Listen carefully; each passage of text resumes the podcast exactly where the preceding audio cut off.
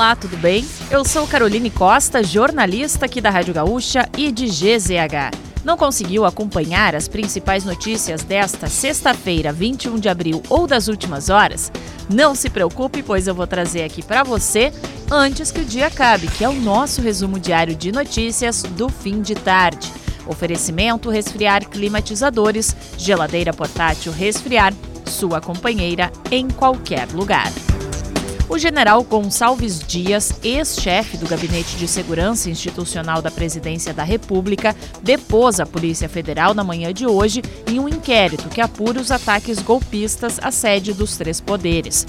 Após quase cinco horas de depoimento, Dias deixou o prédio da Polícia Federal por volta da uma e meia da tarde. O ministro do Supremo Tribunal Federal, Alexandre de Moraes, havia dado quarenta e oito horas a partir de quinta-feira para a Polícia Federal ouvir o ex-ministro Gonçalves Dias. O general da reserva pediu para deixar o posto depois da divulgação de vídeos mostrando agentes do G S I supostamente deixando o Palácio do Planalto à mercê dos golpistas. Foram sepultados nesta manhã no cemitério Parque Jardim da Paz, em Porto Alegre, os dois irmãos que morreram em ataque a tiros no bairro Cascatas na noite da última quarta-feira. João Francisco Maciel dos Santos, de catorze anos, e Marina Maciel dos Santos, de dezesseis, saíram de casa para comprar refrigerante e foram atingidos por tiros disparados de dentro de um automóvel. O velório e o sepultamento dos adolescentes foram acompanhados por grande número de pessoas, entre familiares, amigos, vizinhos e colegas da escola em que eles estudavam. A Polícia Civil afirma que tem linha bem estabelecida de investigação e ainda trabalha com informações sigilosas na expectativa de identificar e prender em breve os autores e mandantes do ataque. O Supremo Tribunal Federal formou nesta sexta-feira o placar de oito votos a zero em favor do recebimento das denúncias contra os cem primeiros denunciados por envolvimento nos atos golpistas de oito de janeiro. Na ocasião, vândalos depredaram os edifícios do S T F, do Congresso Nacional e do Palácio do Planalto. O julgamento virtual começou na madrugada de terça-feira e será finalizado na próxima segunda. Na modalidade virtual, os ministros inserem seus votos no sistema eletrônico e não há deliberação presencial. Faltam ainda os votos de André Mendonça e Nunes Marques. A Agência Nacional de Vigilância Sanitária suspendeu a fabricação, comercialização, distribuição e uso de todos os alimentos de qualquer lote produzidos pela empresa Labornatos do Brasil. Os principais alimentos fabricados são suplementos alimentares, além de chás e shakes.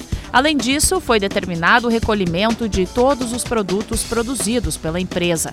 Conforme o órgão, a medida é preventiva e foi adotada após a realização de uma inspeção sanitária conjunta realizada pela Anvisa, pelo Núcleo Especial de Vigilância Sanitária do Espírito Santo e pela Vigilância Sanitária Municipal de Marataízes, no Espírito Santo.